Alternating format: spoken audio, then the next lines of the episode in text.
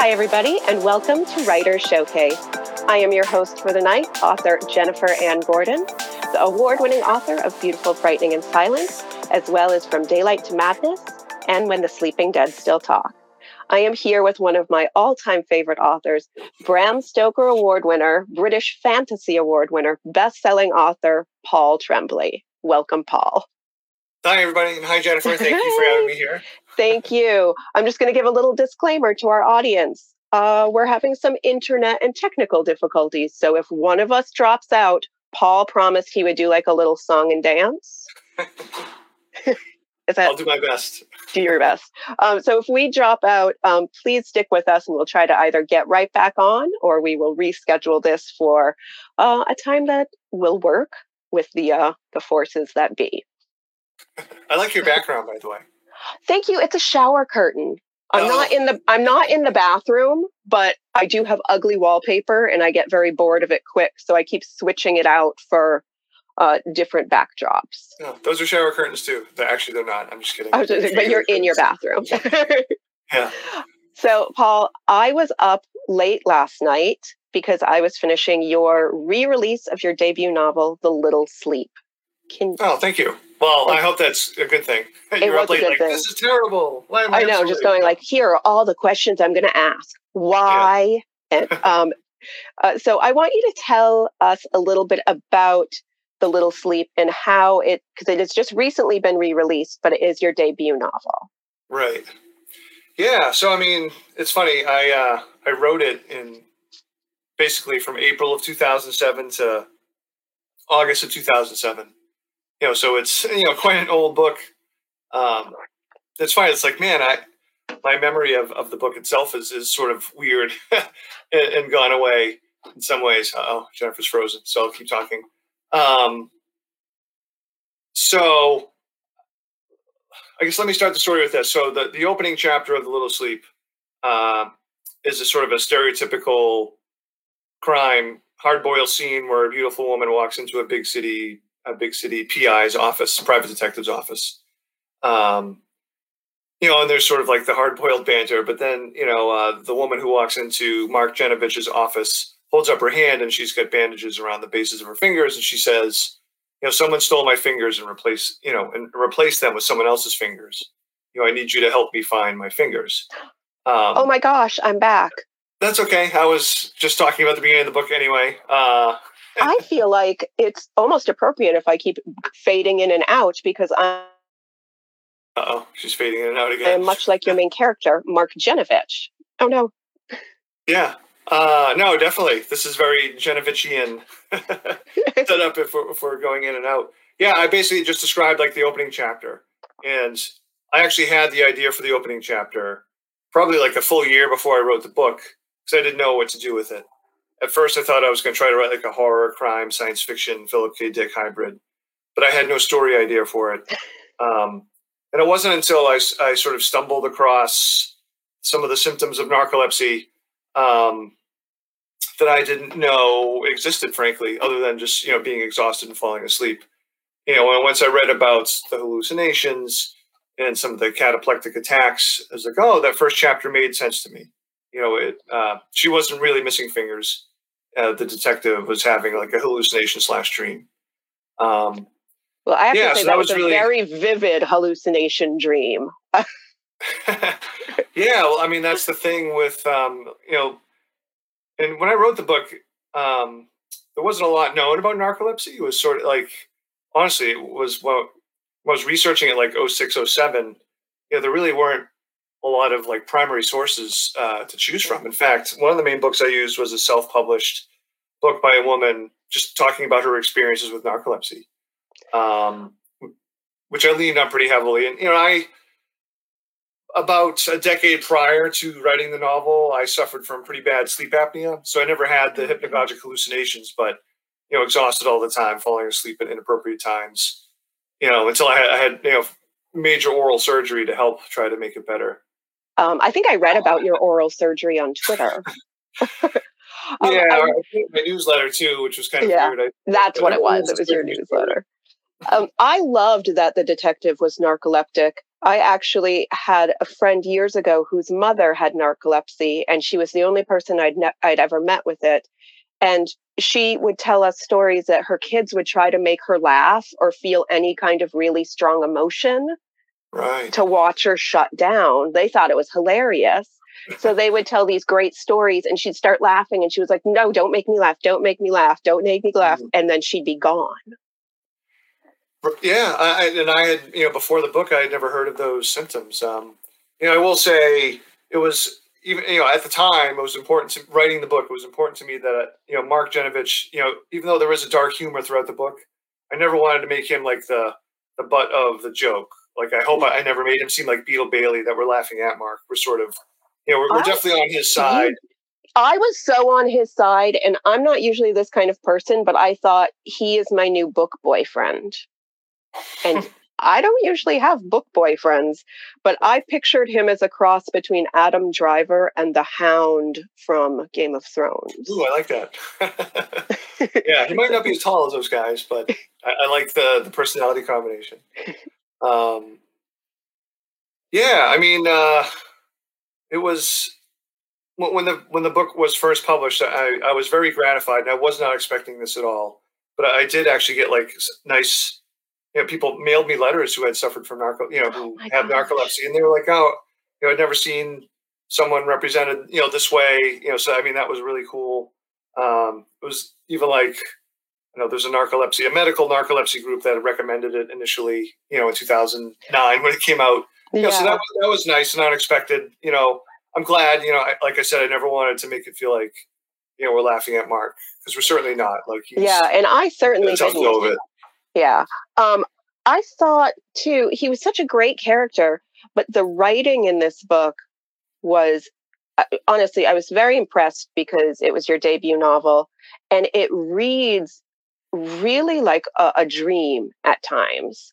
The, the language is brutal but beautiful. It's hypnotic and it's so so Boston, which I loved. Oh, thanks. Uh, I mean, part of it was, I mean, I got it was fun because I got to sort of riff on hard boiled language, and it's clearly an homage to like you know Raymond Chandler kind of stuff. Um, yeah, I, so I kept picturing fun. a little Perry Mason, like the new uh, uh, the new reboot of Perry Mason, where it's like right. edgy but still old school. Yeah, another and, and the other part of it was, you know, I I lived in South Boston for three years. I'm no South Boston expert, but you know, it's funny. Even at the time of writing it, I realized, you know, South Boston in the cultural sort of sphere, people have this image of what South Boston is from the different movies and books that it's all Irish Catholic, and you know, this is what Southie is.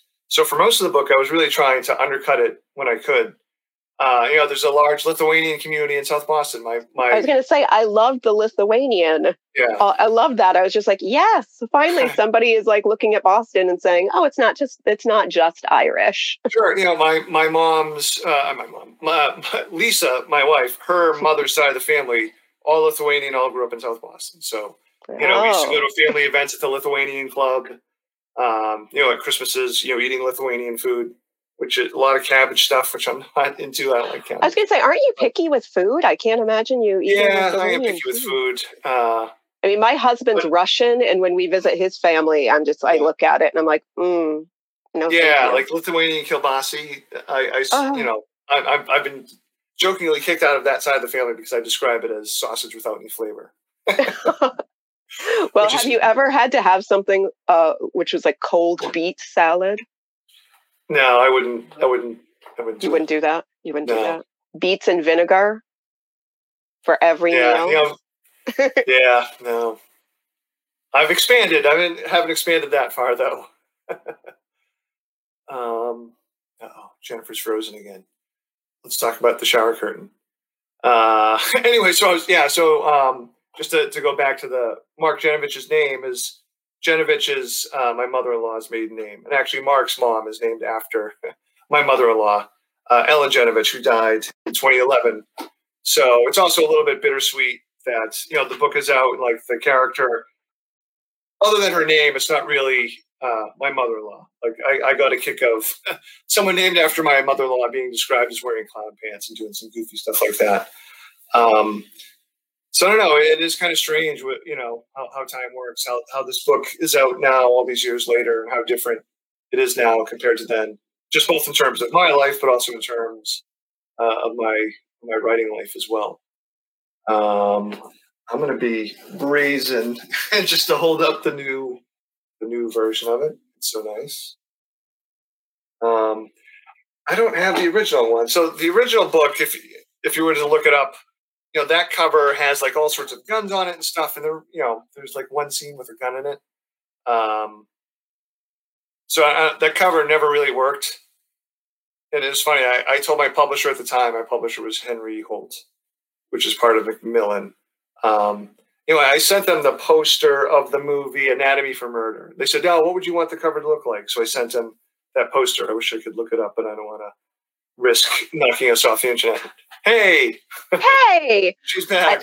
I'm back. I feel like um, you're giving me clues to a mystery, and I'm to have to go. I'm to have to go to Cape Cod. I'm to have to rent an electric car. Yeah, right.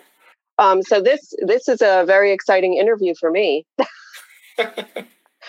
What's funny is the irony of this. I don't know anything you were just talking about. Was the last time I had uh, an author on our other show, Vox Vomitus, which was a crime author, was uh, Shawn Cosby, and his internet kept going in and out the entire mm-hmm. time. So we were all on the edge of our seat, and then he would disappear. Oh. And we're like, oh, Shawn, where did you go? And then we come back mid story, and we're like, I feel like you're doing this on purpose as a crime writer to make it more difficult for me to suss out the clues. Yes. So, but the roles reversed. I know, I know. Um, so I don't know what you said while I was gone. That's okay. I, I talked about the difference between the, the new cover and the old cover. So nothing really about the the oh. stuff. So did you have any say in the new cover? No, uh, and I loved it. Um, it. It really was sent to me almost as is. I don't think I made any. They actually they sent me a few choices. Um, this one I liked right away for that one, and for the for the next book, No Sleep to Wonderland, which is coming out in April, there was a couple of choices. I really liked both, but so essentially I chose one of two designs. That was it. I really not a lot of uh, input necessary for, for these covers. They're great. Um, so with with the second book being re-released in April, have you thought at all about dipping into a third book in this series? No, not really. I mean, oh, you're killing me. He's my book boyfriend, Paul. Well, like way back in the day, well, I'll say this: like when I wrote The Little Sleep, you know, I, I turned it into my agent. You know, I'd never sold a book before, but I had my agent. I don't know. Part of this was just me being ignorant you know, I said to him, it's like, look, I know how publishing works, especially with crime stuff, even though I wasn't a crime person necessarily. Like, yeah. series, like, total like expert. I, yeah. Like, I don't want to, you know, I really have no interest in doing a series. Like, The Little Sleep is Mark's story. You know, as a reader, I'm not, I mean, I read some series, but I typically don't read a lot of series. Yeah. Um, but I guess I've read more than I thought. But anyway, I said, yeah, I'm not, I wasn't thinking series, is the short of it but you know the offer that we got from Henry Holtz, you know, was a two book deal, and they wanted a second book featuring Mark Genevich. So, you know, of course, I said yes. Um, and honestly, coming up with the second book was, I think it still remains one of the hardest things I've done as a writer. Um, okay. You know, because I was new at it, like, and now yeah. I had to come up with another book, and the whole time I'm like, oh, I wrote his story already. I wrote his story. I know. It's like trying to capture uh, lightning in a bottle. Like he was, it, it, you know, the Little Sleep was fantastic, and I can't wait to read the second one. Uh, but I think I, as an author, would have a lot of pressure on me if I yeah, hadn't already written it. Like if I sure. wrote it knowing it was two books, as opposed to writing one and then going, okay, just do it again, except yeah. bigger and better. No, I'm I'm super glad. I obviously I'm glad I did it, and I learned a lot. I mean, it was a, I think it was a really important lesson for me as a writer to be able to, um, you know, not work on demand. It still took me like a year and a half to, to write the, the follow up. Um, but you know, I, I, had to come up with this book. I had some parameters. I had this character. My way in was to think thematically about the first novel. And to me, the first novel is very much about um, you know, how, you know, identity and memory and how it's malleable, which is really something I'm sort of obsessed with and appears in so many of my books. But in a lot of ways, the first book is about Mark's past. And so I'm like, okay, so thematically, my way into the second book was okay, so this book is going to be about his presence you know, it focuses on his attempts at friendship uh, and stuff like that. Um, You're melting my cold, dead heart, Paul. So if I was going to write a, in my head, if I was going to write a third book, the theme was going to be future. And, you know, I didn't get beyond anywhere besides thinking, oh, the third book I was going to call uh, Sleep at the End of the World. So I've already used the title. I was going to say, you already else. have a book that is basically. Um, sleeping in the cabin at the end of the world. Yeah. so, and my idea was like, I was going to have him try to solve a case as a category five hurricane was on its way to wipe out Boston. But uh, oh. at the time, my publisher didn't want, you know, the books didn't do well for a variety of reasons. They didn't want a, a third book. And so I was going to write it. And then since then, Ben Winters wrote sort of like apocalypse, you know, a detective solving a case as an apocalypse is approaching. So, you know, I can't. It's been do, done. Been there. I can't do that. sleep at the end of the world, or I don't want to anyway. so you know, never say never. But like, I really, I don't have any plans currently. But I don't know. We'll see. Maybe it might be fun to do a story or a novella. A short story. Like yeah, I was going to say a yeah. short story. Don't make me write fan fiction because I already have deadlines yeah. that are approaching me, and if I just have to like write Mark Genevich fan fiction in my spare time, I'm going to have to give up sleep. But I'm bummed. Uh, but I would be into that. Yeah. Uh oh. no Mark Genevich fan fiction. Um, I don't know. What else can I tell you?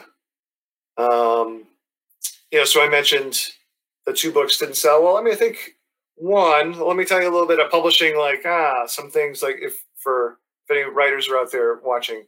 So as a new writer, you know, I sold my first book. It was very exciting. I'm not complaining. It was, you know, one of the most exciting moments of my writer's life. I think the mistake a lot of writers make if you know when they sell a book to a big publisher is thinking oh i've made it this is it i don't have to do all the all the self promotion and stuff like that like that you do when you're publishing with a smaller press uh, no you very much when you're with a big publisher still have to try to make sure you advocate for yourself and still sort of end up doing a lot of your own legwork um, i sort of learned that the hard way because um, with a little sleep and no sleep to wonderland there really wasn't a big uh, publicity push behind it. Um, also, when I signed uh, the contract for the Little Sleep, my editor, hey, I was finished this really quick story about um, since I started it. When I sold the Little Sleep, I sold this to Sarah Knight, who, who is an author now, and she was a great editor. But the bummer for me was that after she signed me, six months later, she left for a different publisher. Um, and it's, I don't know, it's it's really it's really not good when your acquiring editor leaves because you know, your book's going to get assigned to a very capable editor, but that new editor has no personal or professional stake in how your book and, sells or not. I mean, it makes a difference. I've, uh, you know, we've heard this story on uh, on my other show, Vox Vomitus, that you were a guest on. Uh, that I mean, we've heard this story from other authors, and I think it's as an author, you really kind of imprint on your people. Like you imprint on your editor, you imprint on your publicist and mm-hmm. everybody, mm-hmm. and you count on them so much to help you through this wild, crazy thing of publishing a book that right. if all of a sudden they're gone. yeah. Now, with, I mean, so lost an editor. I think I went through like four publicists, which is never oh. great. oh it was my supposed to be a hardcover initially, but they actually not only lost an editor, the the head publisher left too. So like a new head of publisher came That's in a lot. and said, "Oh, we're going to change it to not a hardcover, but to a just a straight paperback." And I knew like royalty wise, I would never make up the difference. And as the, but also as the first time novelist was like I, I I didn't feel like I could demand that they put it out in hardcover. Right. Um, so Little Sleep, it did okay, but when No Sleep to Wonderland came out, it was just dead on arrival. Like the cover was terrible. Um, also, oh. Macmillan was fighting with Amazon over the pricing of ebooks. This was the first time that sort of big fight happened. And, so and that was probably like way way back in 2012. 2000. It was 2000. Yeah, it was 2010. And the week that No Sleep to Wonderland came out, you could not buy it or any of my books on Amazon for the first week because Amazon reacted to Macmillan by pulling every Macmillan book off the shelves. Oh so, my god! Yeah, so it's kind of weird, like with these books coming out, because honestly, like the that that sort of experience, that publishing experience, you know, left my writer's psyche totally bruised and battered. Right. And, and I will. So do you have like PTSD from that? Like Well, now that they're coming that, out like- again, that you're going, oh gosh, I don't want to have to relive this. No, and here I am no. saying, relive it, Paul, relive all of it. Yeah, no, I'm happy that they're out, but you know, I will say that after, you know, especially after No Sleep to Wonderland, I really spent like the next three, almost four years, sort of just licking my wounds and being kind of bitter. Not like I wasn't online being bitter. Was, I'm glad I wasn't Yeah. doing it outwardly, but inwardly, I was just, you know, swallowing all those negative, jealous thoughts. Yeah. Um, and sort of again learn the hard way that you know nothing good comes of that. You know, jealousy and bitterness is the page killer. And I don't think it's any coincidence that once I sort of learned to sort of really just make peace with it and let it go, um, that was when a head full of ghosts sort of hit me like a ton of bricks. I was just going to Yeah, say, yeah. and out of that, Head Full of Ghosts was born. And Yeah. um, I- love, I, I, I want everybody watching this now, listening to it later, to really listen to those words that there is nothing good that can come out of jealousy and that bitterness. We all do it, I think, as, as humans, but as authors, especially, it's, it's tricky sometimes to, to see something going so well for somebody else and you're going, oh, oh, why is it so hard for me? Yeah, you know, and it's it doesn't go away. That's not to say like don't don't feel like you're a bad person if you have those thoughts. I mean, I have them all the time. It's hard not to. And everyone is you see all these amazing deals and and stuff announced online. It's hard not to be like, oh, you know. And so like kind of what I do is, you know, I I let myself wallow for like ten seconds. And if Yeah. I find myself still like, you know, I'll ask myself, okay, why are you upset by this? I'll ask myself. And once I ask myself, why am I upset about this? I'm like, oh, that's kind of dumb Yeah. or not dumb. It's like okay, I, it's easily that I You can understand it. Yeah. I, f- I feel like I, my first few big like heartbreaks writing wise, you know, they come and they go. They're going to happen again and again. I know they are. But I remember my first like terrible scathing review. Somebody said, look up all of your favorite authors and go directly to their worst reviews. And I did that. I did that with Shirley Jackson. I did that Oh. with a bunch of people. And Yeah. the things that people hated Oh no. yeah. No, like if you go to to Goodreads, it, it is funny to read like classics of literature and to see their like one star reviews. Um, so I don't know. My my advice to anyone is don't read your Goodread reviews. Don't read your Amazon reviews. Again, I feel like I learned the hard way when a head full of ghosts before it came out because obviously there were you know, the arcs and stuff. But even after it came out, I, I I read almost everything. I was driving myself crazy. so I'm proud to say that starting with Cabin at the End of the World, uh, I think I read the first review on Amazon, but that was it. Um, and I haven't read any other Amazon reviews or Goodread reviews for my other novels. You know, I'll, I'll read, you know, newspaper reviews and stuff like that, but um, I don't know. It's hard. Uh, I've said this on other podcasts, so forgive me if you heard this before, but you know, for for for those of you out there who are writing, it's uh, you know, if we can look at writers throughout the you know the you know the last couple hundred years, there's been no other time where writers have been exposed to so much feedback and so, uh, and so instantly. Like what what and you know we're not built to handle that. Like you know was you know Jane Austen and Charles Dickens. You know they weren't getting you know tweets and Goodreads reviews. You know they might see something in the newspaper, but you know we get hundreds. You know depending on the book, how many different reviews and comments you get. So I don't know. I try to ignore it, ignore the noise as much as I can. Hi. I. I was I was jumping off of your talking about uh, reading uh, bad reviews for like Yeah. you know, brilliant works. yeah, I appreciate that. When the second I heard you say Goodreads, I was like, "Oh yeah, he's he's got this for a little while if I drop out." um, so since you have done uh, the Little Sleep and No Sleep Till Wonderland, you have gone more into like a speculative fiction horror. yes.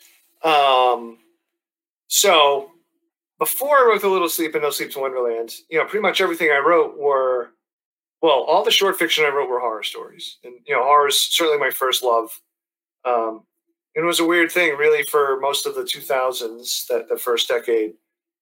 Every short story I wrote tended to be horror, but when I tried to write longer fiction, it was still dark, but it was it leaned more towards humorous. Um, like I wrote a novel called Swallowing a Donkey's Eye that's no longer in print. That's sort of a Kurt Vonnegut sci-fi, you know, political satire kind of thing. Um, and with the you know with the little sleep, you know, I do think I used to say when it first came out, like people were, were introducing me as, "Hey, here's this new crime writer, Paul Tremblay," and I'm like, "Ah, who's that?" you know, I'm not a crime writer. Uh, I just happened to write this novel, you know, and I would sort of somewhat obnoxiously say obnoxiously say that you know I wrote the Little Sleep with like a horror attitude. Um, though I mean, insofar as you know, I, I, felt like oh anything could happen kind of thing. Um, so I don't know.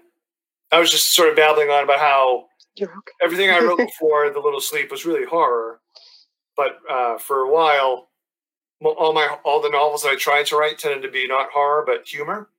Um, oh, Head Full of Ghosts was my first horror novel, but like all the short stories I'd been writing for years and years were horror. So that was another thing about uh, Head Full of Ghosts that you know makes it my favorite book, just because it changed my life and you know it was the first time I wrote a horror novel. I was going to ask if you had a favorite book, and yeah, Head Full of Ghosts. I mean, it, it's. I think it's a Head Full of Ghosts. I mean, I think. Um, you know, A Little Sleep definitely still has a spot in my heart because it's the first novel that I sold. You know, when they say it's my debut novel, that was the fourth and a half one I had written. It was the first one that I had sold. The first one that other people who are not your family and beta readers have read. Yeah. Um, but yeah, No Sleep to One. I mean, No Sleep to One. No, that's definitely not my favorite. I'm in a head full of ghosts. you know, for a variety of reasons. You know, it was uh, just really professionally satisfying that I could that I was able to prove to myself that I could sell a novel again, and that I felt really good about it. Um, and obviously, the response it has had, um, you know, and Stephen King in particular, all that rolled together. Yeah, yeah, that that doesn't suck, Paul. yeah. And, and I, I feel know, like I, feel like Head Full of Ghosts was also a, a genre changer in many ways too. It it was it was meta without being snarky. It was uh, beautiful, frightening, I, I loved every bit of it. Thank you. I will say my favorite novel of yours is The Cabin at the End of the World because it is truthfully the only novel I have ever read in one sitting where I did not go to sleep. well, thank you.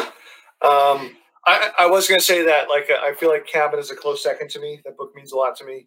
Um, and I fight many people in my head over the ending, but, but, never online. Um, I, I, yeah, don't do it online. Don't do it on Facebook. Um, I liked the ending. I. So did I. I and I'm not going to say anything else because we're live because it would be a spoiler. Um, but that is the only book I've ever read in one sitting that I immediately turned to my now husband and said, "You have to start reading this book right now," and he did. So that's so cool. You, you, you caused us to not sleep for like multiple days, and we both get really cranky when that happens. I think everybody does, yeah. But thank you. That's very kind, Jennifer. It was worth it. It was a it was worth it to have um I would say a sleep deprived temper tantrum on my part. um I hate to cut this short because I've been like out of the interview for half of it, but I'm I want to end on a good note while I'm here. Paul, I would love it if you came back when our internet is easier to manage. Would sure. you be willing? Thank Absolutely. you. Thank you so much. Thank you, Paul, uh, for allowing me to be a fangirl always. And when I ask you to come on interviews, you do it. And you're kind and benevolent. well, it's a fitting end to the show, I suppose.